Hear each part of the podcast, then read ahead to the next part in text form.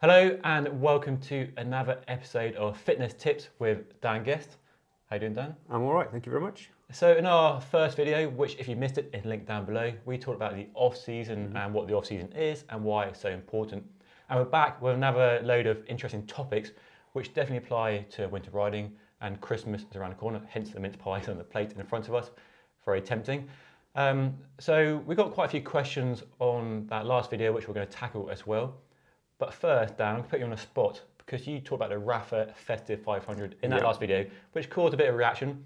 Some people agreed with your viewpoint, Yeah. and some people disagreed and said it's the highlight of the year. Mm-hmm. So, with the Festive 500 starting in just a matter of a few days, what advice can you give to somebody who is determined to do it, rain or shine? Mm, the, f- the start of Festive 500 ambush, Dave, I like that. okay, well, we've done some maths on this, haven't we? We have, yes. And um, I mean, if you take the Festive 100 over the full period that you're allowed to do it, that's what, 62 Ks a day ish, we said it works out at 40 miles a day. I mean, that's not excessive. Even for someone who's not done a great deal of sort of beat up training before mm. that, that's not excessive.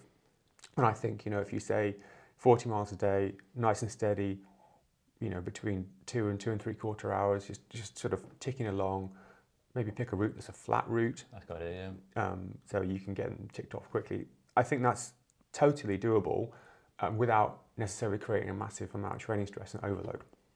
So I will back a bit, back off a little bit on what I said the last time. The problem is, I think, um, with the Festival 100 is that it's, it's fine to say it's 40 miles a day for eight days, but you add in then days that are, you're with your family or days that you, uh, you can't ride because of the weather uh, or any other commitments, and then more often than not, you'll find that it ends up being a couple of hundred mile rides, which you know is fine if you've got the condition for it. But as we said in the last video, it's cold, it's wet, it's dark.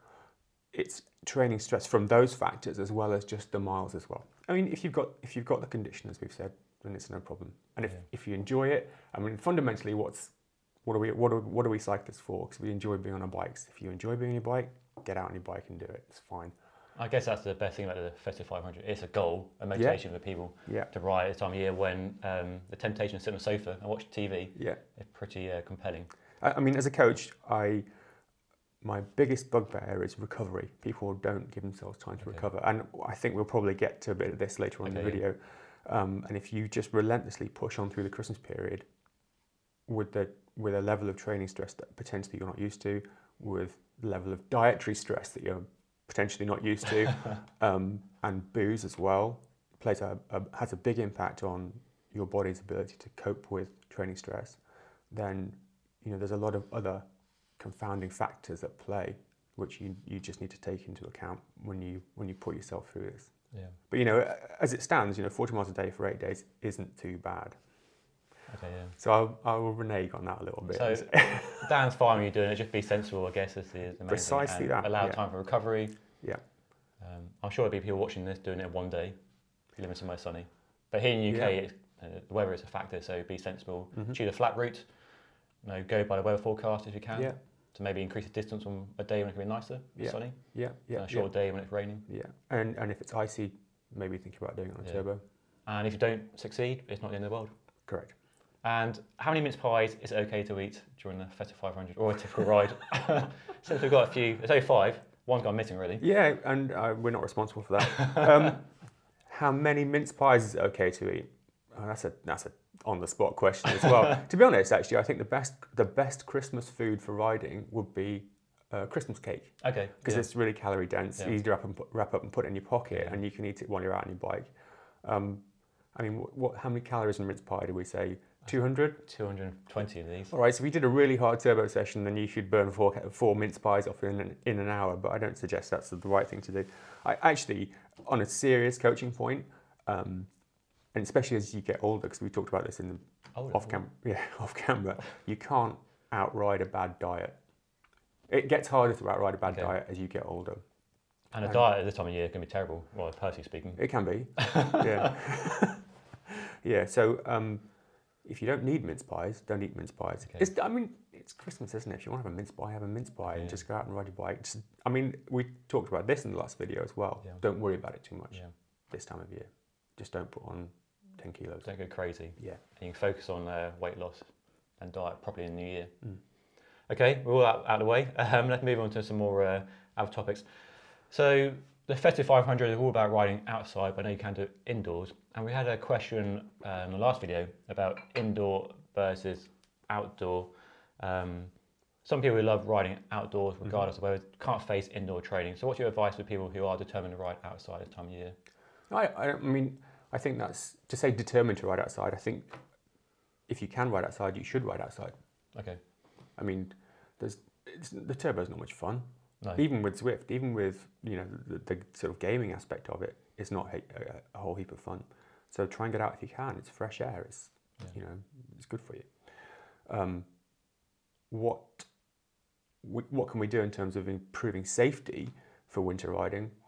Bike safety. I mean, we're going to need to go to the kitchen and get a bigger tin opener for this kind of worms, I reckon, aren't we? Um, I let, I'm going to talk about this from my own personal point of view, and then people can take or leave that advice as they see fit, and hopefully you'll chip in with some things that you think as well. And my, the primary thing for me, um, for any riding, be it winter riding or summer riding, is making your own luck. Okay. Okay, and um, okay, what do I mean by making your own luck? Um, I would say, in terms of road selection, uh, time of day you ride, what weather you choose to ride in, um, what you choose to wear, um, the the subject of high vis clothing.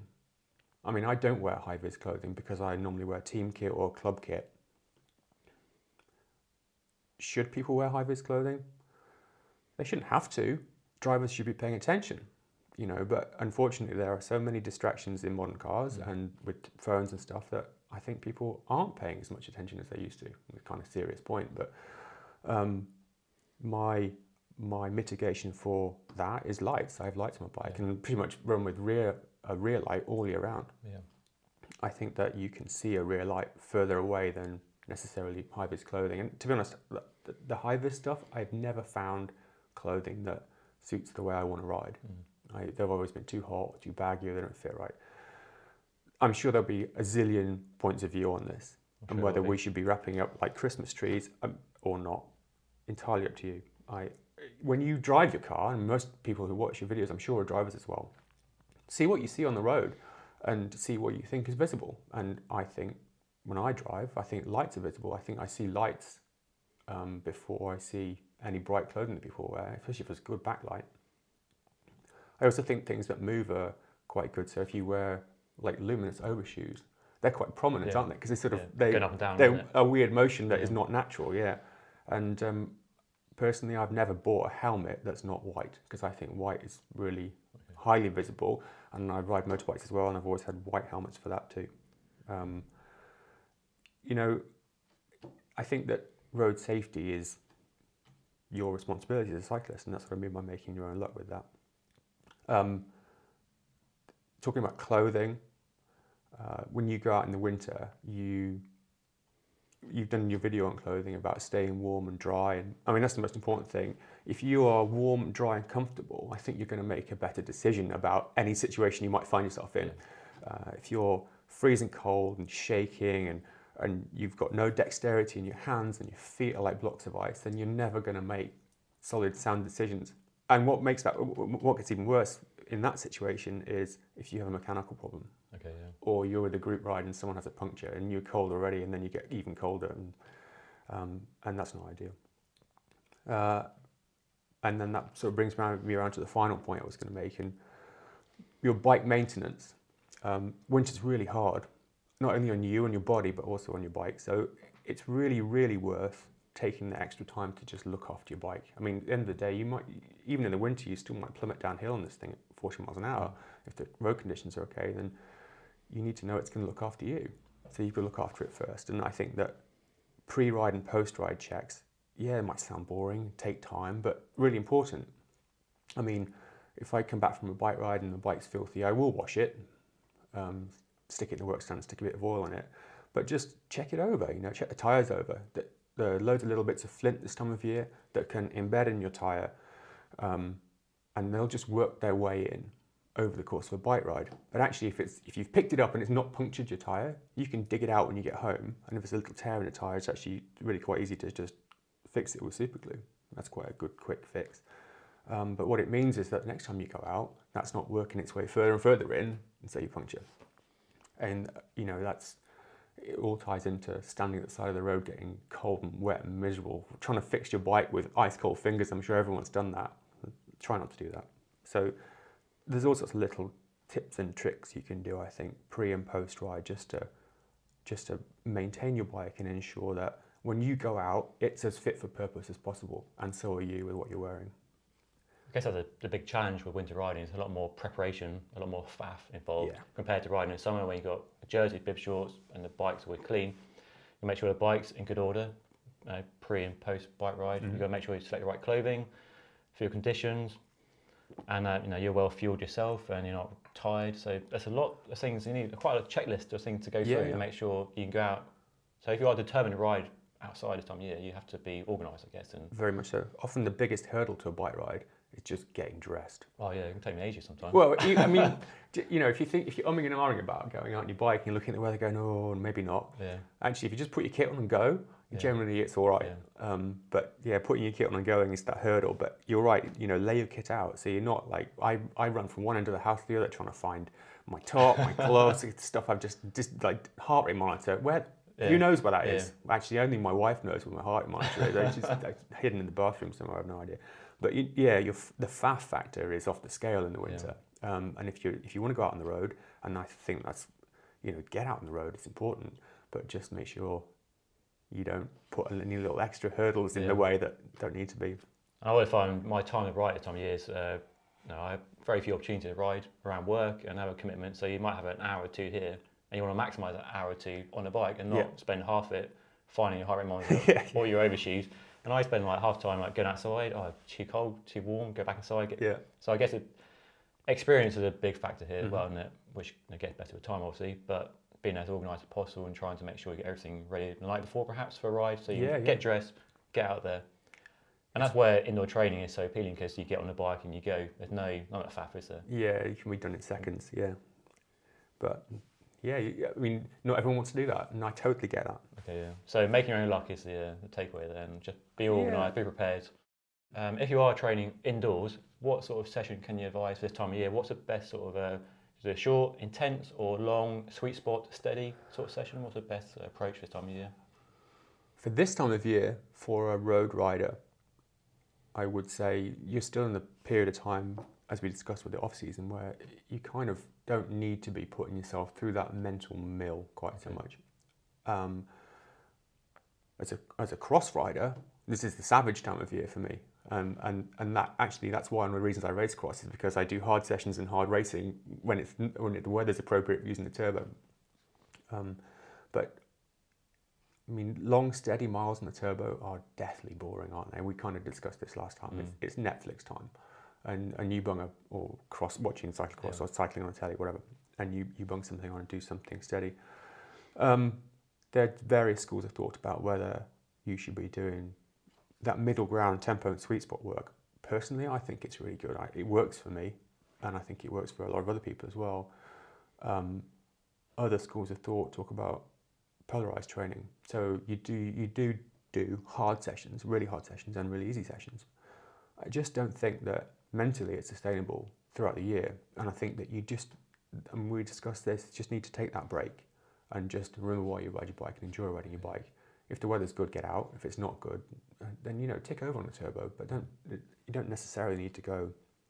Didn't meet you on the rivet on the turbo. Okay, yeah. Um, yeah, but there, there's there are some good uh, packages of winter-based training on uh, Zwift and TrainerRoad and things like that. Uh, but a lot of those you'll find that it, it's quite extended periods at Zone Two, Zone Two up to the bottom end of tempo, and some cadence work and, and bits and bobs like that. But it's it, whatever whatever way you cut it, it's going to be boring time on the turbo and actually pretty uncomfortable as well because you sit at zone two and it just the turbo tends to sort of make things hurt Mm. um, because you don't move around as much as you would on the road and there's no when you're actually doing intervals on the turbo and you, there's a bit more effort it kind of makes you shuffle about a little bit, and and you don't quite so many sort of pressure points. But um, yeah, it's group rides on Zwift are quite good actually. Okay. Some of them can be too hard, and we spoke about racing on Zwift last time. If you do get to a group ride and it's a really hard group ride, that's fine. But just remember that there's a bit of recovery that's needed after that, Yeah. um, and it's the recovery that's important. Mm. You know, if you just keep hammering on at the same level, then and you don't give yourself time to recover, then you're either going to make yourself ill or injure yourself, or you're just never going to improve. Yeah. And it might not be that people want to improve. They and you know they can just keep doing what they're doing, but you just need to take time to recover, whether it's in the week or a week at, this time of year, whatever.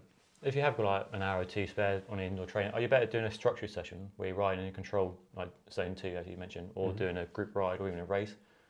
Or does it depend on your goals? Like if you're trying to train or if you're just riding for enjoyment and any exercise is better than no exercise? It absolutely depends on your goals. Okay. I mean, I think we should have caveated the whole of our discussions with whatever you know is dependent on your goals. If your goal is to ride further and ride faster, then structured sessions are key. If your goal is just to do some general exercise, then who cares what you do? As long as you're riding your bike, it's good. If your goal is to not be bored on the turbo, get out on the road. Um, yeah, it, it, it's very goal specific. Very goal specific. I guess no, the purpose of the video is hopefully you'll take something away from this video, like a few tips here and there, rather than because it's difficult to give advice to everybody because Everybody, yeah. everybody's goals and what the reason they ride a bike is so different. Isn't it? Yeah. Whether you're a leisure cyclist or commuting, or you are uh, road racing or cross Mhm. racing. So hopefully there's something here for everybody in, Yeah. in amongst it all. But a lot of it does, you know, a lot of it's sort of transferable, isn't it? And there's some good basic sort of fundamental lesson that everybody can learn, regardless how what level you're at. Yeah, I think so. I think so. I think you know you just need to enjoy riding your bike. And for me personally, the reason I race cross is because it's convenient for high intensity training at this time of year. So that when the weather's nice in the summer, I can do what I primarily do this for, and that's to enjoy riding my bike. Yeah. I mean, the fitness I get from training on the turbo now at this time of year means that come the summer, arguably I can do whatever I want. Okay. Uh, and even though I don't get, I personally don't get a lot of base miles in over this period, actually the intensity of stuff that I put in over this period means that come, you know, my off season or just post my off season, I can put in, you know, like I did the um, a ride to Melton Mowbray to get a pork pie, and that was a 250 mile round trip, and that's sort of thing that shouldn't phase you. Yeah. Do you know what I mean? Yeah. So I, I, I train because I, I enjoy racing. If I had to give up riding my bike or racing, I'd give up racing because I like riding my bike. Okay. Yeah. Um, but you know, you can use a lot of training time this time of year if you want to make sure that your summer is as comfortable as possible. And why not want to ride a bit further Yeah. or a bit faster or whatever you want? I could definitely relate to that. That's the only reason I ride a bike during the winter, so I can be reasonably fit in the summer to do Mm. whatever adventures you might have planned, whether a bike packing trip or a long ride or a race Yeah, or yeah. sportive. So I guess it's finding whatever motivates you. I think hopefully a lot of people at home can relate to that as well. Like Mm. summer fitness, what it's all about, especially here in the UK. Make the most of those few months you've got, do good rides, events, Yeah. and do as much training you can. I mean, I call it training, but Winter miles, summer smiles. So, if you're training indoors or outdoors at Mhm. a time of year, how should you track your, your riding and training? Should you buy an expensive power meter, a heart rate monitor, or just ride on feel? What's the, the best approach? We're going to go back to knowing what you want it for Okay. or knowing what you want to achieve from your riding. Um, Because power meters are a lot more affordable these days, and lots of people probably using indoor trainers are more um, familiar with power, Yes, a lot more yes. understanding generally of power. And a lot of people might think you have to buy a power meter to get any sort of real training benefit. definitely not. Okay. Definitely not. I- mean, if you have a power meter on your bike, it's it's just uh, for me cycling is about simplicity, right? A bike's a bike. You just get on a pedal thing, and it you, and and you enjoy what you do.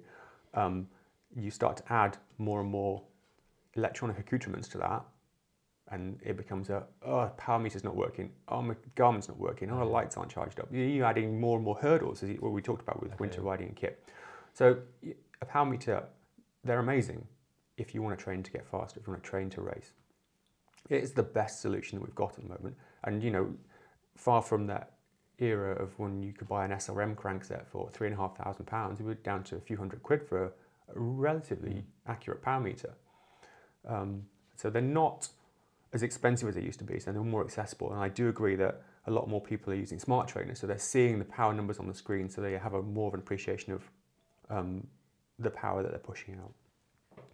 Um, personally, again, because we can't say for everybody, so I'm going to say what I do. I, I train on the turbo in the winter and I use the power meter on the turbo. I have got bikes with power meters on, but when I ride on the road in the winter, I ride without a power meter. Okay, so it's just using power indoors. Indoors. And outside, you're not using power, Power at all. Um, if I mean, it's great if you want to train on the road. Um, you need a power meter to train on the road if you want to race. Yeah. If you don't want to race, and that's not your primary goal, and you just want to ride a bit further and a bit faster in a long Audax or a long ride or a club ride, then arguably you can just use a use a heart rate monitor. It's a kind of 85 90% solution. There are there are, nuances to heart rate power heart rate training and power training which make a difference. I mean, the power meter is instant. You're going to Mm. get an instant readout. Your heart rate is always going to lag behind an Yeah. effort. Um, so if you're doing if you're trying to do Tabata efforts or high intensity interval training where you're doing 30 seconds on, 30 seconds off, then a power meter is critical. A heart rate monitor is just never going to cut it because by the time you finish that initial 30 second sprint, your heart rate's just about recovering and responding. But actually, you can do a, a pretty good amount of training by doing long, fairly hard intervals, sort of threshold, sweet spot level intervals, and accumulating a lot of time in that zone. And that, that sort of zone, if you're doing 10, 15, 20 minute intervals, well, it doesn't matter that your heart rate's going to take 30 seconds to come up to the right point because it's going to be there or thereabouts Yeah. um, throughout the interval. Heart rate is dependent on lots of things, though how much coffee you drink, whether you're hydrated or not, how hot you are, and that's particularly relevant on the turbo. Um, and you will get something called cardiac drift. So, for example, if you're at 150 beats a minute at 200 watts at the start of your exercise, and you're looking at, at your um, heart rate and you keep it at 150 beats a minute, your power will fall and your heart rate will stay the same your body is capable of doing 200 watts. But if you're just tracking heart rate, you know, because you're getting hotter and more tired, then your power is dropping as you keep that heart rate the same. If you train with power, you sit at 200 watts and your heart rate will gradually climb over time. Not a great deal, so there's not a huge amount of difference, but there's enough difference that if you really want to make the most of your training, absolutely, like the final few percent, then the power meter is the thing to have. Um, yeah, so there are there's sort of confounding factors with heart rate. as We talked about the caffeine and stuff like that, and how tired you are. But you know, you can do a good job on the road with heart rate. Okay, yeah. Um, and uh, and if you you'll know if you want a power meter. And there's Yeah. also there's no point in training with a power meter if you're not prepared to test and test regularly. Testing's horrible. Yeah, You and I both test. know that. Yeah, yeah. So there's loads of different FTP tests. You, uh, Zwift and TrainerRoad both got a ramp test on them. Yeah, And if you train with either of those devices, then it's worth doing a ramp test. yeah. If you're not as experienced, if you're more experienced, do the two eight minutes or the 20 minute test. Um, but they will give you an FTP figure, and actually the, the Zwift and um, TrainerRoad zones will just be spat out of that FTP figure, and it will work it all out for you. If um, if you're keen to learn more about it yourself, there's a couple of books Okay. that I brought down. Um, that is that's quite an easy easy read. That one. Um, I'll put links to these down below if well, you want to check them out on Amazon. So um, the Power Meter Handbook. I guess I mean they are tools. I need to know how to use that tool. Yeah, yeah, very much so. I mean, like, it's easy to get a power meter. You get a number, think, oh, that number's going up and down. But Mm. you need to know how to use that data Yeah, yeah. properly, don't you? It, it, the power of reading means nothing Alright. out of context. Okay. Um, and you need to put it in context for yourself with your own FTP test, and that's only relevant to you. Um, and it's only relevant to you on that device in the setup that you've got it. And I always say to people, train and train, test and train, or test as you want to train. Yeah. If you test and train on different devices, you need different. You might need different FTPs. I mean, my FTP on the road with the uh, crankset I've got might be different to my FTP on the turbo trainer. Okay, yeah, different. M- Not much. meters, yeah. I mean, they are getting better. Power meters are- are getting better and they're more accurate. So that's an easily, easy palatable one to get into it if you if you're interested in learning about it. And then and then that's the super geeky one. That's the Power Meter Training Bible. Okay. Basically, I think this is version two, and I think there is a, a more updated version. Um, but I keep this one because it's full of I see. it's full of my shopping list. Actually, it's full of my notes. it's full of my notes. Yeah. so I that- see that being well used as well. Lots of uh, so yeah, training and racing with a power meter. Put a link to that down below as well. Mm. So that's a pretty hefty book. So you go buy a power meter and buy a book. So It's quite- meters, it's no, quite technical that one. yeah. I would, if you if you're just getting into it, I'd go for that one first, and then that will give you the, a broad understanding, which that one can then refine. Okay. Let us know down below if you want a more in-depth video on uh, training with power with Dan. We can do that in the future because Yeah. clearly a lot to get into. I mean, look at that book. A, a topic in itself, really. Yeah. So a power meter, if you're really committed to getting like, that last Yeah. percentage point of performance, heart rate not to be underestimated. How about riding with feel, not using any data at all, and just ride with feel and perceived effort? Is that can you use that? Yeah, It's still got its place. Okay, yeah. It's still got its place. If I mean, if you're doing intervals or efforts where you can barely talk, but you can sustain and barely talk, well, that's a good training zone. That's Yeah. a that's a sort of rate of perceived effort of Okay, yeah. you know of a physiological stage in your training that uh, in your um, in the in the intensity that is useful for your training, but Okay. it's not going to exhaust you. It's kind of like tempo sweet spot. But Okay. um, I still do all my racing on field. Really? Yeah, I don't race. I haven't raced cross or time trial or road with a power meter for. Well, I've never done it. Is that because you know your body really well, or is Yeah. it trying to remove a distraction y- there- when you're there's racing? two elements. Yeah, it's a distract. For me, it's a distraction. I know loads of people who can't race without a power Yeah. meter, and sometimes it can be a help, and sometimes it can be a hindrance. Sometimes you can say I should be producing this many watts for this time trial, and I can't do that. Um, so something's wrong, and then you know so much cycling is in the head, isn't it? Yeah. And if you've got that little niggling, and this isn't quite right, then then you can your performance can just taper tail off or drop off a cliff. Mm. Um, but I've done this since I was a kid, so it, um, way before heart rate monitors were invented and power meters were invented, so I kind of got used to it. Um, but the critical question is know what you want it for. So I'm not. I, I just think that you know a power meter is a huge investment. Um, if you're going to use it properly and test and train with it, it's a good investment. But actually, if you just want to keep riding, you're better off spending the money you just spent on a power meter on decent kit, so you can Yeah. spend more time on the road, or a winter bike, so you don't trash your summer bike. That's a good point. Um, so there's different ways that you can spend your money. Okay, yeah. About making the right choice based on what you want out of cycling, really, Correct, exactly that. I guess there's a whole new generation now who are using power all the time because they are more accessible Mhm. uh, from a younger age as well, and all the pros use power. Yeah, I mean, actually, the, I don't know whether they've stopped or they're just about to stop using power meters Have they? uh, in racing. Oh, racing. Okay, yeah. Maybe it's to try and make the racing more interesting. I might be wrong about by that. taking away the data. yeah, but What, what a would Chris bit. Froome do? But I think t- the smart trainers have introduced power to a lot more people as well Yeah. because you, you know you see it all the time now on, Yeah. the, on the screen when you're Zwifting or trainer roading or whatever. Mm, It's all good stuff. okay.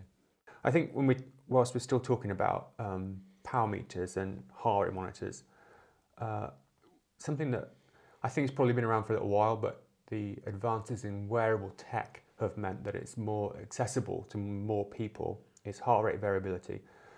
Uh, really, really worth looking, googling heart rate variability to give yourself an understanding of what it is. I'll give you a kind of overview now, but I think that. Um, it's something that a lot of new Garmin's can can do, uh, as in Garmin watches and Okay. maybe the head units as well. But this one doesn't. This is like a wind-up one.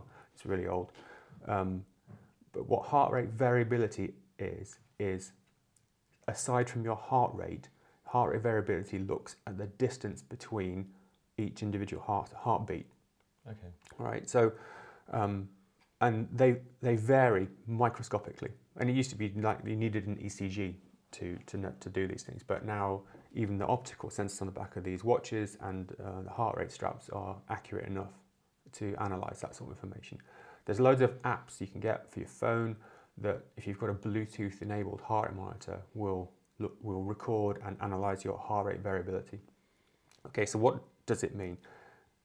When you are healthy and fit to train, the gaps between your heartbeats fluctuate. And the reason they fluctuate is there's, you, your body's governed by two nervous systems, uh, sympathetic nervous system and the parasympathetic nervous system. So there's two things, the fight or flight or rest and digest. They're two different things. And when you are in a good state, both of those systems are in balance. And what that balance actually leads to is more fluctuation between your heartbeats. So a high heart rate variability, and that's good. That means you're good to train.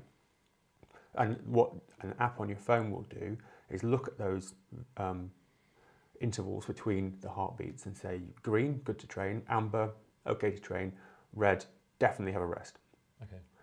And actually, one of the reasons I've been thinking about this is because, in terms of people who just want to ride their bike and maybe want to do the Festive 500, that sort of thing, something that can look at heart rate variability might well say to you, you know, today you just need to take a rest day. So rather than ploughing on through and saying, you know, it's only a couple of hours, it's still a couple of hours out in the cold and wet and it's Mm. still stress. What is also really interesting about heart rate variability is, I mean, we know about training stress on the bike. We can work that out from a number of different ways. If you've got a power meter, it's just going to give you a number of training stress, you can see it. Um, what heart rate variability takes into account is training stress from everything else in your life. Okay. So if you're not sleeping well, if you are stressed with work, if you've um, had too much booze, if you've had too much rich food, all sorts Yeah. of things, all sorts of weird stuff that will put your body under a, a bit of stress. It will, it, your heart rate variability, your heart rate takes this into account, these sort of relative contributions of all these different stressors that you might find in your life. So it could be that you've not trained hard, but you've had a terrible day at work, and that increases the sort of um, makes a sympathetic uh, um, nervous system dominant, pulls your heart rate variability or heart rate to one side. Effectively, it kind of if one's more dominant, then your heart variability decreases, and if you've had a stressful day at work, it will show. And that can then you can then make an, a good assessment of whether you should be riding your bike. And you might say to me, well, okay, if you've had a stressful day at work, what you want to do is go out on your bike. But actually, that's the time to, you know, if your body's not ready for it, you can possibly do damage to it. And you can put yourself into like a training stress hole that it's really hard to get out of. Um, I think it's really interesting technology. Um, it's a really interesting development. I haven't started using it myself yet. I will. Um, I think it's it's something that is is good to understand about the way our bodies work. So you know, when we talk about whether to what what tech to buy, power meter if you want to race, heart monitor if you just want to, or if you want to train.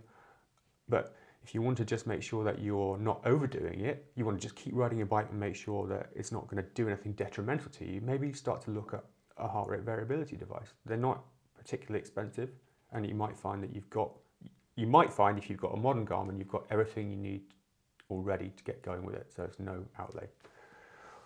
I must admit, it's not really a technology I'm aware of, but it sounds those traffic light uh, system seems Yeah. really good. Like it just tells you really easily if you're you know, if you're able to train or you're Well, you should train. yeah. Mm. And I, I've been trying to buy a house recently, and I find it really stressful. But sort of measuring stress is really difficult. And Mhm. I've found a few bike rides I've done recently, I've felt really rubbish, and trying to find out the cause of that. Yeah. And probably the stress of buying a house, where the stress doesn't it doesn't manifest itself in an obvious way sometimes. You know, Mhm. Signs aren't always that clear, are they? No, exactly. But a system that does tell you red, green, amber Mhm. sounds like a really Yeah. easy way of Yeah. using that heart rate data. You know, if you think it might be interesting to you, Google heart rate variability, Okay, yeah. and it will give a whole raft of information and probably try and convince you to spend some money on stuff. But it, it might well be that you don't need to, and Okay. if you do, it's not a massive outlay anyway. Okay, well, let us know down below if you have heard of a heart rate variability, if you're using it, what your experience is. I'd be really interested to know if people are using it. Yeah. yeah, and what experience they've had, and whether it's it's it gives a true measure. And I've got a couple of clients who use it, and they they Okay. say yeah, it, it gives a true measure of how they. The question you've got to ask yourself is: if you have an amber and it says you're going to have a bad day, do you have a bad day because it says amber, or do you know what I mean? So Yeah. sometimes it can be like cart before the horse, but um, yeah, it'd be really interesting to know Sounds what think. I think it's something we both need to try, isn't it? yeah, I think For think a future video, maybe, Mm. to watch your space.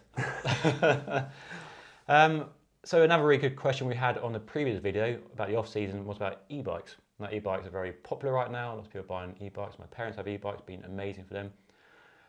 But can you use an e-bike to improve your fitness in a way a normal bicycle can, or are you cheating yourself? Uh, I absolutely love e-bikes. Okay. I think they're fantastic. I really genuinely do. Um, and can you use them to improve your fitness? Absolutely. Okay. Yeah, definitely. I mean, we're back to why you ride a bike. To get outside, to see Yeah. different things, and to go and you know, and and if if you need an e-bike to do that, have an e-bike to do that. I mean, they are expensive. That's the only downside. Um, I have a particular sort of case study on this. Uh, I used to mountain bike a lot with a when I was at school with a guy, and um, he when we left school, I kind of parted ways, and he, he got a really busy job, busy with his family, stopped riding, and um, he was keen to get back into it. And he thought that he was never going to be able to ride with me again, you know, until he'd done loads of training and got really fit. And I said to him, you know, you really ought to look at an e-bike. He said, e-bike's cheating, isn't it? No, not cheating. You need to try one. It's not cheating in the slightest. And I think he tried one. We've been for loads of rides together. He's had it for about nine, month, nine, nine to 12 months now. But he has, over that time, reduced the level of assist. So he now basically uses virtually no assist from when he started out using max assist almost. Um, so with no assist, he's doing longer rides. And this is all off road, by the way. This is a mountain bike. And you know where you and I mountain bike, um, it's super hilly, isn't it? Really Yeah. steep climbs. And I go out with him around there, and he absolutely thrashes me. Um, but the thing is, he's he's lost loads of weight. He feels better. He looks better. Everything's going right for him with, with in just because he bought this this bike, and and he's going riding with his mate from school who he's not ridden with for you know however many years it is, I forget. Um, so what's not to like about that? Uh, and actually, he's got to the point now where he has got so much fitter on his bike, he's considering buying a regular bike. Oh, cool. So I don't know how many cases there are where people have bought an e-bike to get back into it and then look to buy. What do Yeah. you, a standard bike? Is that what they call Yeah, it? yeah. yeah, a non-e-bike, Unassisted, non-e-bike, yeah. unassisted bike. But yeah, I think they're just amazing. So it's easing back into cycling in a way that if he hadn't had an e-bike, he would have done loads of training to get to the point where he could keep up with you. Because I know you are fast. So it's given a, It would. no, a I'm- leg up almost. And I'm now not- he's getting to the point where he's considering a normal bike. He's got so much Yeah. fitter from riding an e-bike. I guess using an e-bike is back to the point of not worrying about data and just riding, Just ride your bike. enjoyment of riding a bike. And an Mm. e-bike, if that gives you the ability to get out riding when you might not, Mm. it's a good thing. Yeah, I think they're brilliant. And If it gets more people on bikes, Yeah. it's a good thing. It's a good yeah. thing. and you still have to pedal them. They're not like they're Yeah, race without, bikes. I think that's the misconception, isn't it? That you can just sail along on e- e-power without putting any Yeah, effort in. yeah. But that's not true. I mean, that's definitely not true. And yeah, when we first went out and and he was on his e-bike, he was you know pouring sweat. he Yeah. was working. Yeah. It's not like it's not a free ride. Definitely not. And that's why. Um, you can definitely use it to improve your fitness. I mean, I'd love an e-bike. I've not got one, but for a, a day when I don't want to be on the rivet, I still want to be able to go and do some downhilling, or it's basically a free uplift, isn't Yeah, it? yeah, yeah. Yeah, yeah so e-bikes are cool.